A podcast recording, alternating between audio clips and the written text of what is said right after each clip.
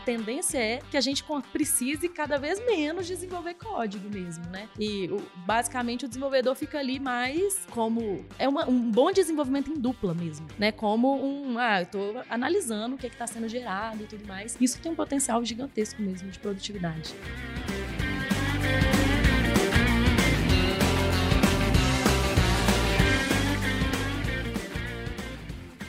Bom dia, boa tarde, boa noite. Bem-vindos a mais um episódio especial de parceria dos Agilistas com Entre Chaves. Eu sou o Pedro Rangel. Hoje vamos falar sobre tendências de tecnologia que devem nortear os negócios aí para o próximo ano e como elas podem impactar o futuro das empresas e da sociedade. Então, diretamente do Entre Chaves, Fernandinha e Champs. Tudo bem, Fernandinha? E aí, Rangel? Tudo ótimo. Esse tema, né, de tendências tecnológicas, a gente vai falar sobre bastante coisa aqui. E eu adoro falar sobre essas coisas, então bora falar, bora ficar aqui prevendo o caos. Legal, Fernandinha, obrigado, bem-vinda. E Champs, fala aí. E aí, tudo certo? Bom, não tô acostumado a me apresentar no início, né, lá no Entre Chaves, mas pra quem não me conhece, eu sou o Lucas Campregher, o pessoal me chama de Champs. Bom, lá no Entre Chaves a gente tem essa pegada mais técnica, né? Mas vamos trazer essa visão aí da engenharia para 2024, que eu acho que vai ser bacana. Pois é, né? Eu nem me apresentei, né? Pois... mas eu já vim aqui algumas vezes, algumas vezes, Fernanda. Mas enfim, sou Fernanda Vieira, sou líder da engenharia aqui da DTI, é isso aí. E host do Entre Chaves, para quem não conhece, né, claro. O podcast de desenvolvimento de software da DTI. É um público um pouquinho mais técnico, então quando a gente precisa falar aí de tecnologia um pouco mais a fundo, de engenharia, a gente traz a Fernandinha e o Champs. E é isso aí. Vamos lá, eu acho que é um bom momento para falar de tendências, né? Não que seja fácil e não que seja a primeira vez que a gente fala também de tendências nesse ano, ainda mais nesse mercado emocionado que a gente vive, que as coisas mudam a cada minuto, todo dia surge uma coisa nova. Inclusive, eu estava lendo uma notícia recente da Exame, falando, né, a gente falando um pouquinho de momento de mercado, então, que o inverno das startups acabou. E eu fiquei assim, caramba, será que acabou mesmo? Falando que o mercado voltou a dar sinais de aquecimento, isso me acendeu até deu até um calorzinho, assim, uma chama de esperança para o ano que vem, mas que, né, só as startups brasileiras receberam mais de 10 bilhões de grandes corporações nesse ano, que isso foi muito mais do que os anos anteriores, desde 2020. Mas, enfim, isso pode significar, né, longe de mim fazer previsões econômicas, financeiras, etc., mas pode significar uma movimentada no ecossistema de inovação que já está super movimentado, principalmente por conta de algumas coisas como inteligência artificial, né? Então, acho que é só pra gente falar um pouco, né, do que a gente consegue aqui, são as tecnologias que a gente tem que ficar de olho. Então, o que não saiu da nossa boca e dos nossos podcasts esse ano, vamos começar pela IA generativa, né, Fernandinha? Já falou bastante sobre IA generativa esse ano, tá cansada? Já falei muito sobre IA generativa no Entre Chaves, a gente tem vários episódios, né, até mais técnicos, sobre o conceito de IA generativa, né, e como ela tem toda essa criatividade, por exemplo. Mas acho que é legal, né, só falar, porque eu ainda vejo, Rangel, muitas pessoas não entendendo muito bem o que é IA e o que é IA generativa e a diferença entre elas, mas pensando assim, de uma forma muito simples e muito rápido, a IA, né, ela consegue, através de muitos dados, um volume gigantesco de dados, fazer previsões e tirar insights e tudo mais, e a generativa, ela vem justamente com essa criatividade, assim, entre aspas, de gerar conteúdo novo a partir da imensa quantidade de dados. Então, quando a gente vê, né, os GPTs, e as coisas que a gente... E os vários copilots e tudo que foram sendo lançado durante esse ano, a gente vê o potencial realmente que isso tem de mudar o nosso jeito, né, de trabalhar com engenharia, né, de engenharia de software, né, de como desenvolver produtos e tudo mais. Então, é um tema que a gente falou muito e que eu acho que a gente vai continuar falando muito, porque ainda tem um potencial, claro, né, enorme a ser destravado. E tem muita gente fazendo apostas e previsões, né, para esse tema, algumas mais otimistas, outras mais pessimistas, fala de segurança, de risco. E aí, Champs, o que tá na moda aí? Sobre IA, você falou que a gente não pode nem piscar, né, com as notícias, e no dia que a gente está gravando aqui, há 6 horas atrás, a gente viu uma notícia de que a IBM e várias outras gigantes se juntaram aí para um modelo de IA mais aberto, né, de código aberto. Então, assim, todas as empresas estão se movimentando em relação a isso, e é algo que impacta o nosso dia a dia, assim, constantemente, e os nossos produtos e a nossa operação e tudo que cerca o mundo da tecnologia, a IA vem impactando, né? E aí, assim, até a gente viu, né, algumas pesquisas sobre esse tema de IA generativa, e segundo uma pesquisa da PwC, a IA ela pode contribuir com até 15,7 trilhões para a economia global até 2030. Então é um negócio, assim, bem absurdo, né? É maior do que a produção atual da China e da Índia juntas, né? Então, assim, esse realmente é uma disrupção que a gente está vivendo, né? Do quanto que a gente está utilizando isso. Mas, ao mesmo tempo, eu queria até trazer um outro dado aqui, sobre o Dora, né? A gente sempre usa o Dora como a pesquisa do Dora, né? Do State of DevOps de 2023. A gente sempre usa o Dora. Muito, muito legal, né? O que eles olham para o mercado de tecnologia e as coisas que eles falam que são muito importantes para as empresas serem mais performáticas, né? Atingirem uma performance organizacional de elite. E eles, ao mesmo tempo que a gente fala muito sobre a generativa, no relatório deles desse ano, eles ainda não conseguem medir tão bem o impacto de IA no desenvolvimento. Né? Tem uma sessão lá só sobre isso. Qual que é o impacto esperado no desempenho organizacional, desempenho dos times. Exato. E eles alguns lá que não teve nem variação. Eles não conseguem medir, e assim, eles até fazem lá um disclaimer, provavelmente porque as empresas ainda não estão usando de uma forma tão coordenada ou de uma forma tão consolidada, né? Mas é legal a gente ver isso, né? Que mesmo a gente falando muito sobre isso e vendo os efeitos na prática, ainda tem muito as empresas a trabalharem para realmente verem uma mudança organizacional a utilizar a IA no desenvolvimento. Uma outra pesquisa, dessa vez do Gartner, né, fala que até 2026 a IA vai impactar significativamente 70% do desenvolvimento e do design de todas as aplicações, e isso é uma realidade, né, assim, falando até pessoalmente do nosso dia a dia, né, a IA ajuda a acelerar o desenvolvimento, sim, ajuda muito a acelerar o desenvolvimento de testes, de resolução de problemas, né, de pensar mesmo as soluções das nossas tecnologias. Então, ela já está impactando muito, né? Eu acho que, igual a Fernandinha falou, isso vai ser mais bem coordenado às vezes, né? Mas essa expectativa de 70% até 2026, eu acho, inclusive, super factível, né? E o próprio Dora, né, ele traz, igual o Chams falou, né, alguns lugares, algumas tarefas que a IA tem ajudado. Teste é uma delas, né, igual o Chams falou, teste automatizado, a capacidade, né, do ChatGPT e do Copilot. A Microsoft recentemente já, né, acho que tem até outras coisas aqui que a gente pode falar sobre isso, mas a Microsoft e a OpenAI, eles têm uma parceria bem consolidada, assim, e parece que a Microsoft tem acesso a coisas que a OpenAI produz e faz, até que eles cheguem na inteligência artificial geral. Mas até então, né, até que eles cheguem nesse lugar, a Microsoft tem acesso a várias coisas que a OpenAI produz, né? Inclusive o próprio Copilot da Microsoft hoje, que é o que os desenvolvedores usam, normalmente ele integrado com a IDE deles para serem mais produtivos no dia a dia, pra vocês entenderem, né? Esse Copilot, ele consegue, em tempo real, ali, você tá programando, ele vai sugerindo coisas, assim, métodos, variáveis, nomes, assim, acelera bem, assim, não sei se sua percepção, Champs, mas a minha e é que acelera bem também, e melhora, né, a qualidade, além, né, dele conseguir indicar como melhorar coisas ou outras, né, coisas que a gente já tinha com alguns linters e tal, mas agora eu acho que de uma forma muito mais integrada e muito mais rápida. Então o Copilot da Microsoft agora tá com o ChatGPT Turbo, o 4, né, que foi lançado recentemente pela OpenAI, e o Copilot então já tá com essa integração, o que faz com que o GPT Turbo 4, né, o que ele faz é ter mais capacidade de processamento, e com isso ele consegue dar respostas, né, mais detalhadas e ter um entendimento de contexto maior. Basicamente é isso. E aí o Copilot já vem então com essa atualização, o que faz, né, a tendência é que a gente precise cada vez menos desenvolver código mesmo, né, e basicamente o desenvolvedor fica ali mais como, um bom desenvolvimento em dupla mesmo, né, como eu tô analisando o que está sendo gerado e tudo mais. Isso tem um potencial gigantesco mesmo de produtividade. É legal porque ainda você falando de produtividade, e acho que a pesquisa do Dora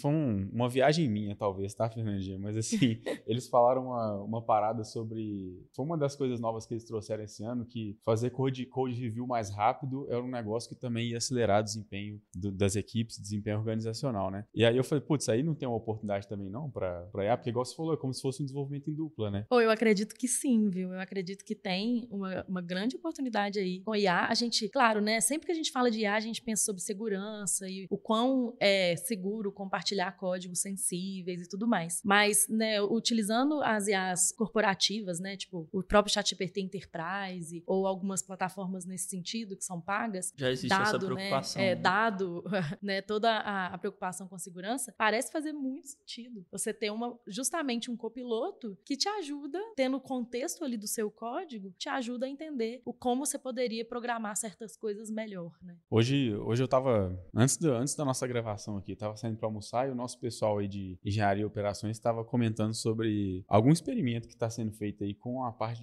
de testes unitários. Aí eu falei, vou deixar para perguntar mais tarde no episódio que o pessoal explica lá. O que é que tá rolando? Então, Rangel, realmente a gente tá com alguns experimentos aqui sobre IA, né? Como o Champs falou, a parte de testes já é uma que a gente vê tanto nas pesquisas quanto na prática, que é algo que a IA pode nos auxiliar muito em acelerar. E a gente está aqui realmente tentando explorar esse potencial da IA de outras formas, né? Gerando mais testes e, enfim, a intenção é justamente com que o desenvolvedor gaste menos tempo desenvolvendo testes e até a gente consiga colocar no nosso fluxo de desenvolvimento e tudo mais a geração mesmo mais automatizada e que ele, né, como eu falei, vire muito mais um copiloto, né? Eu queria colocar aqui também um outro ponto adicional sobre IA, que a gente acabou falando bastante de como ela nos ajuda no dia a dia, na produtividade, mas a IA está presente em tudo, né? Então, assim, desde o desenvolvimento até o produto final, que pode conter IA. A gente já gravou um episódio aqui com o time da própria DTI que está usando IA no produto final mesmo, em chatbots, por exemplo. Então, ela está presente em todas as fases do processo e para todas as pessoas também, não são só os devs que usam, são todos os membros do time ali que são beneficiados por isso. E a atuação da IA, né, e o impacto dela é tão abrangente que às vezes chega a ser até preocupante, né? Assim, os perigos que isso abre, a gente vai falar de segurança, por exemplo, mas tem muitas pesquisas que apontam até perigo apocalíptico da IA, né, no mundo, se isso sair, né, do nosso controle, né? Então existe, inclusive, essa preocupação para o ano que vem de conseguir controlar isso de alguma forma ou ter alguma essa própria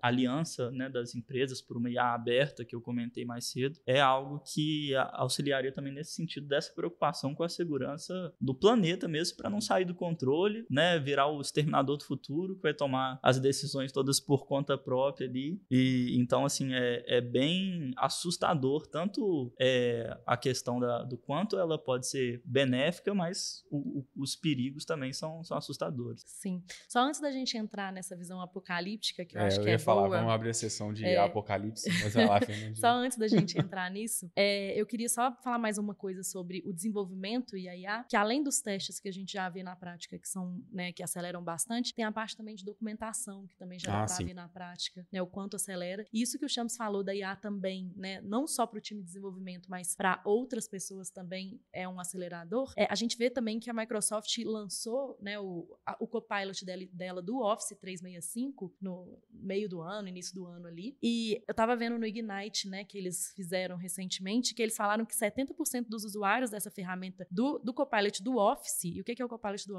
Office, né? Ele te ajuda como um copiloto também, mas na parte mais de e-mails, Teams, reunião, tudo isso, né, que tá ali a encontrar conteúdos e tudo mais. E aí eles falaram que 70% dos usuários dessa ferramenta disseram que foram mais produtivos. E 68% disseram que a tecnologia melhorou a qualidade do trabalho deles. Então, assim, pra mim, é isso que a gente vai continuar vendo, né? Esse tanto de copilotos sendo lançados em coisas que não tangem só o desenvolvimento de software, mas tange, né, a você se organizar melhor nas suas atividades, a você conseguir sintetizar mais a pauta de uma reunião, a você fazer aqui os agilistas, né, a ter pautas de formas diferentes, enfim. Pra mim, a gente vai ver isso muito acontecendo em 2024, em realmente outras pessoas que estão fora dessa bolha, vamos falar assim, da tecnologia só, né, sendo beneficiadas com esses copilotos que estão sendo lançados. Que máximo, hoje nosso episódio está totalmente baseado em dados, né?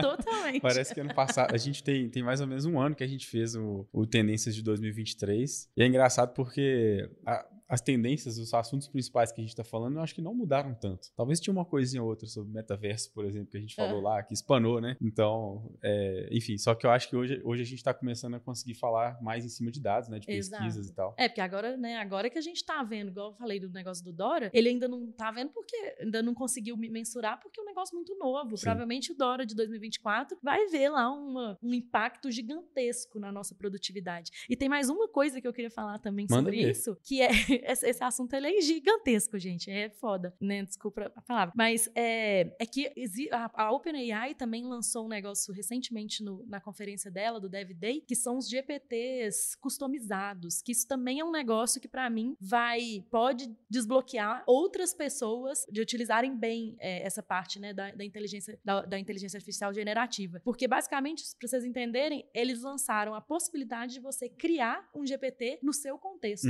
sem nenhum código. Basicamente assim, eu quero criar um GPT para me auxiliar a planejar a minha viagem. Aí ele vai criar, de acordo com os conhecimentos, os dados que ele tem de internet, blá, blá, blá, blá, blá, um GPT específico para isso. E aí eles têm né, a previsão que eles têm é que eles vão começar a comercializar GPTs que as pessoas criam aí. Então, vai ter um fulaninho que criou um GPT bem específico para um nicho. Lá, por exemplo, sei lá, financeiro. Aí você vai lá, você pode talvez comprar esse GPT ou alguma coisa assim, e você pode usar. Basicamente, um negócio que alguém criou e quase que treinou, só que entre aspas, porque não tem código mesmo. É basicamente a pessoa criando um prompt ali que vai direcionando, vamos falar assim, os dados daquele GPT, né? Direcionando as respostas dele. E isso é a prova real, assim, de que a IA, ela realmente vem para mudar o jogo porque ela tem um potencial de se auto-evoluir, né? Digamos assim, né? A inteligência artificial, ela tem um potencial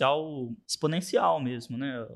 A curva de evolução. Então, tudo que a gente vê hoje que já é, assim, absurdo, em um curto espaço de tempo, evolui, assim, exponencialmente mesmo, porque a própria inteligência artificial usa, né, dela mesma para features novas, para poder evoluir mesmo e mudar. Então, assim, a gente observou, por exemplo, nesse ano, a gente gravou o primeiro episódio sobre GPT, lá no inicinho, né, do surgimento e tal, e desde então todo mês a gente tinha que gravar um episódio novo para falar de algo absurdo relacionado à inteligência artificial que já estava acontecendo, e assim, vai ser cada vez mais assim. A gente tem observado como que tem sido exponencial essa evolução, e o potencial realmente é absurdo. Eu assino uma newsletter só sobre IA também, que ela chama AI Valley, vocês conhecem? Ela, tipo, eu recebo, acho que são 2 ou 3 vezes por semana, e ela, assim, ela tem uns assuntos muito apocalípticos, assim, né? Tipo, o Bard do Google agora consegue assistir o YouTube, o chatbot de IA do Elon Musk chamou ele de overrated, né? Subestimado, né? Uhum.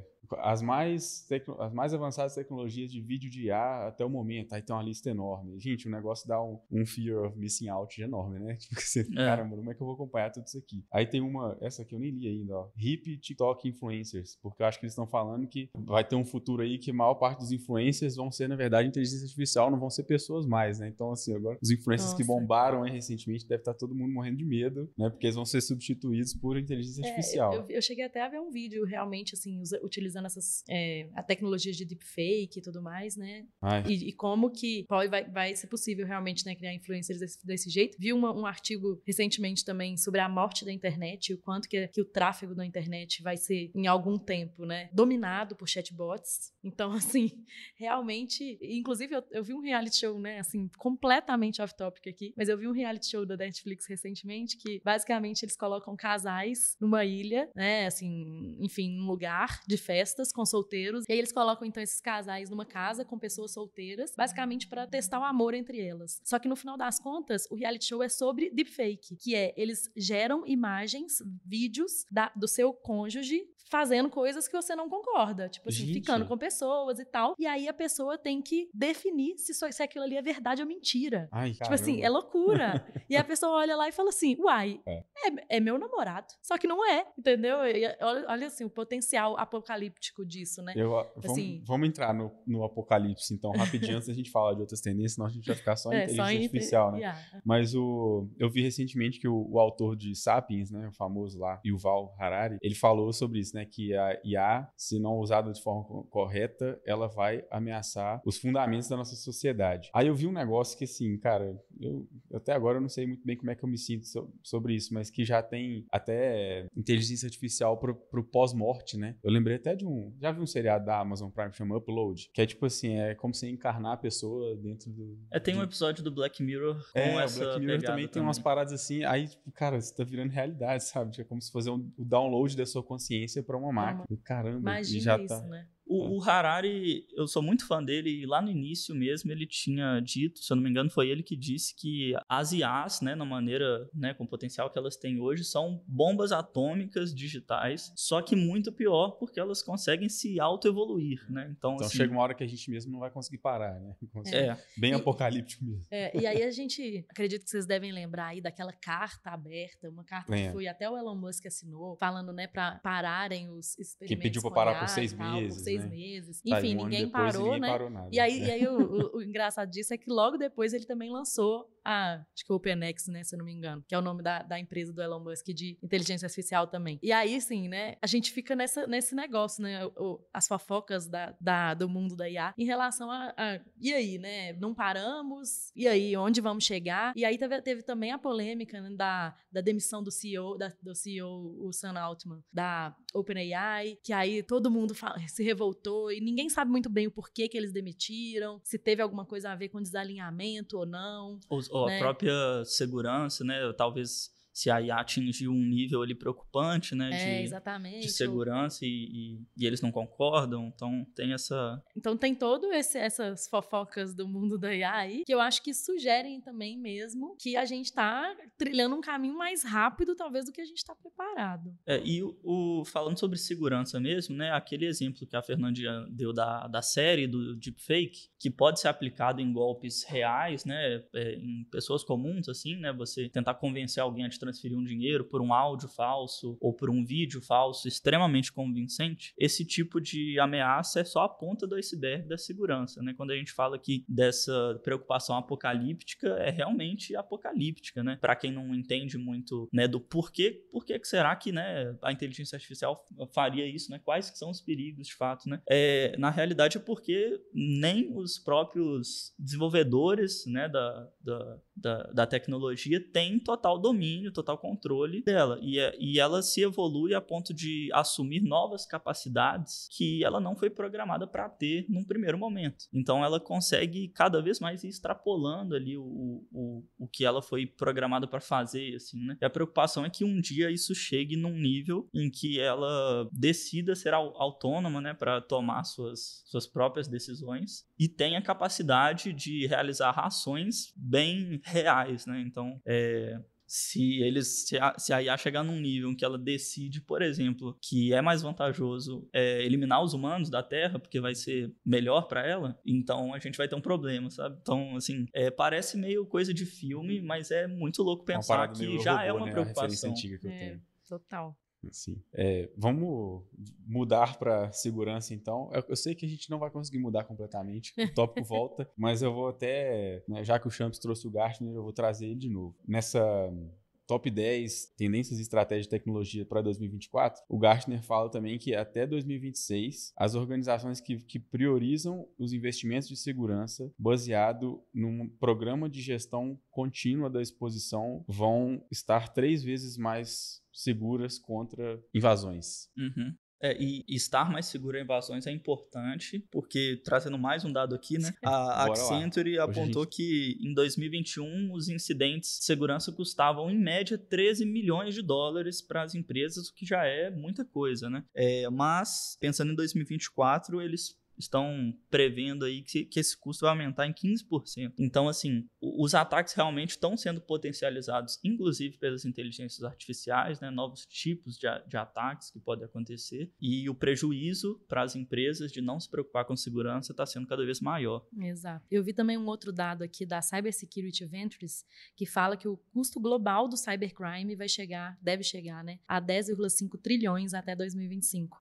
Ante a 3 trilhões em 2015, ou seja, né, um aumento realmente muito grande. E a própria Microsoft estava vendo também, né, nas documentações e coisas que foram faladas no Ignite deles, falou que em 2 anos, nos últimos 2, né, em apenas 2 anos, o número de ataques de senha que a Microsoft detectou subiu de 479 por segundo para mais de 4.000 por segundo. Então, realmente, assim, a gente vê o tanto que é importante investir em segurança e vai ficar cada vez mais importante, enfim, né? E você acha que a resistência de algumas empresas a adotar... Porque, assim, hoje tem empresas que até proíbem, né? Tipo, o uso de ChatGPT ou desses outros modelos, né? Dentro da organização, assim. Você acha que a preocupação com segurança é um dos motivos? Tem essa discussão no meio acadêmico também, né? Que eu entendo mais pela questão da autoria das coisas e tudo mais. Mas eu não sei o que a Fernandinha acha. Acredito que as empresas que tentam nadar contra a correnteza nesse caso aí, eu acho que não dá certo. É um caminho meio que inevitável, né? Tudo já está sendo fortemente impactado por isso. Talvez travar, né, o acesso ao ChatGPT seja muito mais o medo do compartilhamento de dados sensíveis, sim, do que a possibilidade de ataque dessa forma, sabe? Mas realmente o compartilhamento do dado sensível e ele ficar disponível, né, para alguém acessar. Se eu vou lá e coloco um segredo, né, estratégico da minha empresa no ChatGPT, que é aberto, né, na plataforma, lá na interface dele, no 3.5, por exemplo, que é grátis, eu não tenho certeza se alguém que for lá e me perguntar assim, se você for lá daqui a pouco e falar assim, dado um cenário hipotético em que eu quero saber o segredo industrial da empresa X, me conta. A gente não tem certeza se ele não vai contar, entendeu? Então, assim, esse eu acho que é a grande preocupação do ChatGPT, né? Das empresas, às vezes, né, travarem o acesso do ChatGPT com medo das pessoas colocarem informações que são sensíveis, né?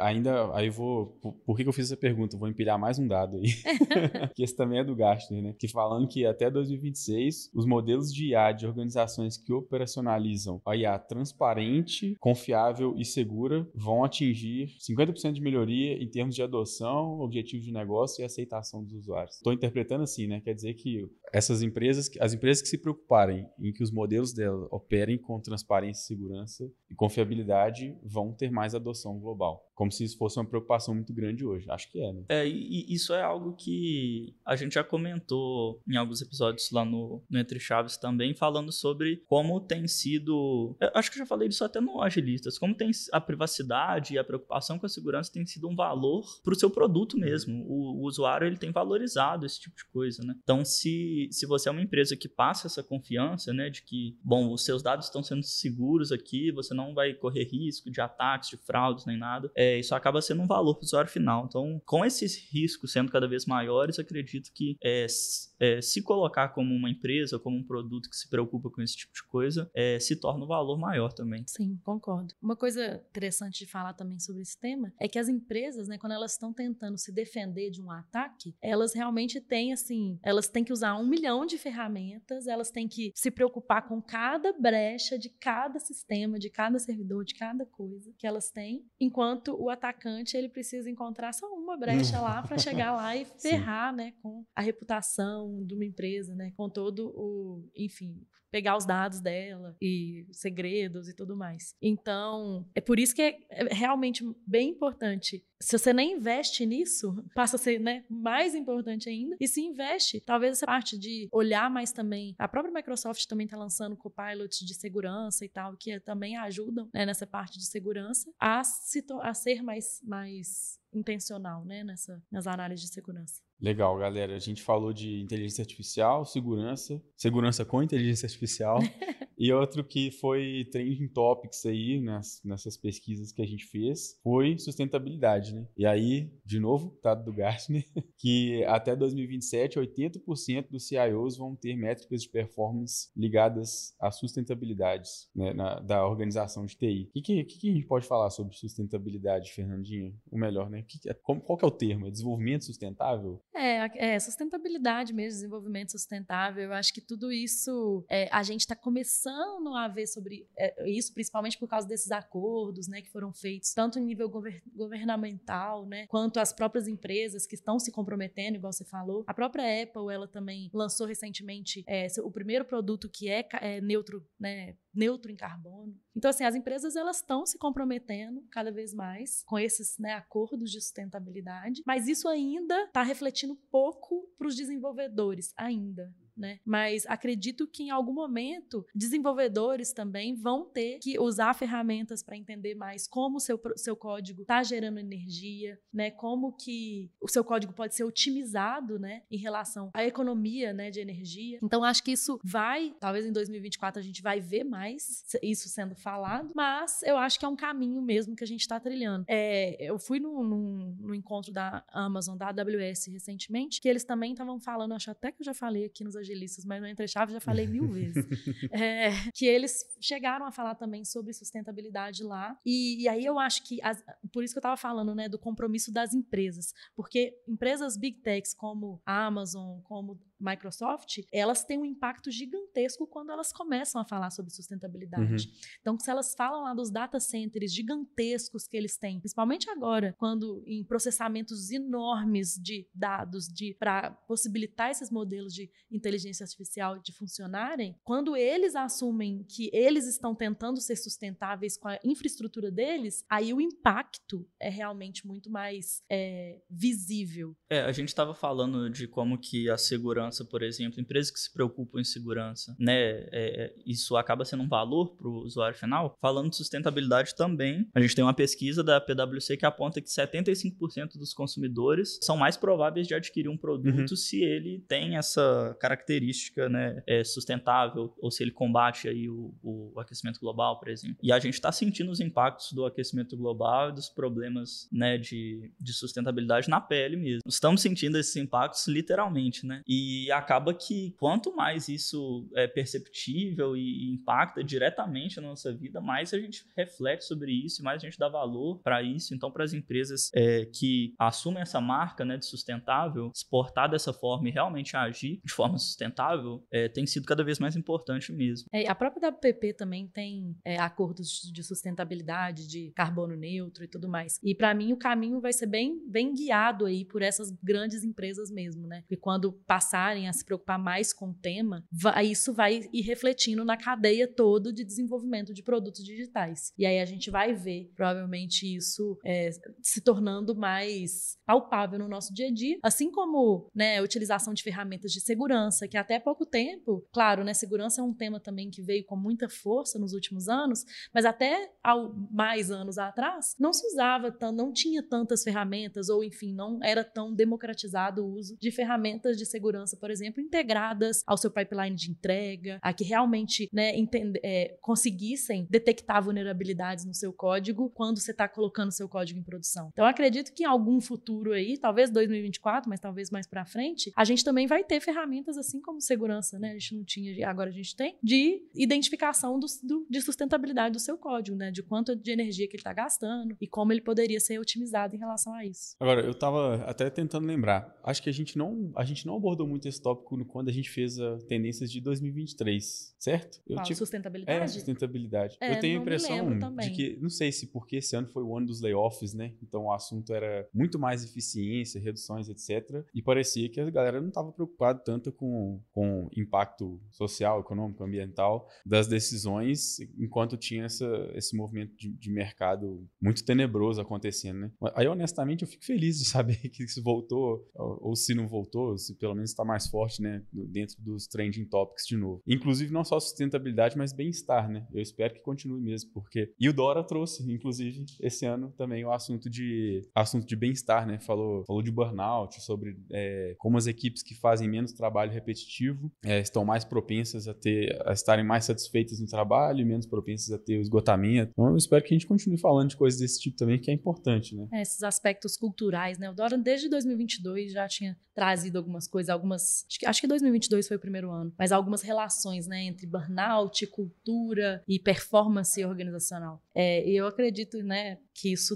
deve continuar mesmo nesse período de eficiência digital, nessa era da eficiência digital. Acho que a gente tem que continuar falando sobre cultura, sobre bem-estar. E só para completar a questão da sustentabilidade, fazer um gancho com esse comentário, eu não acho nem que é uma questão só de, agora as empresas estão assumindo um papel de bom moço, assim, né, de se preocupar com o meio ambiente. Mas são questões até econômicas mesmo que fazem as empresas acabar se preocupando mais com isso. Então, um primeiro ponto é esse que eu falei dos próprios consumidores se interessarem mais por produtos de empresas que defendem o meio ambiente, mas outros pontos são relevantes também, igual a Fernandinha tinha comentado. Se você tem um produto, uma tecnologia que é otimizada, né, um código otimizado em performance, consegue gastar menos energia, você acaba tendo menos custo com energia mesmo. A gente acabou de falar sobre inteligência artificial, big data, que são coisas que exigem um processamento enorme, né, e com isso, né, um gasto energético enorme. Então, essa preocupação com essa otimização vem também para trazer ganhos de performance e econômicos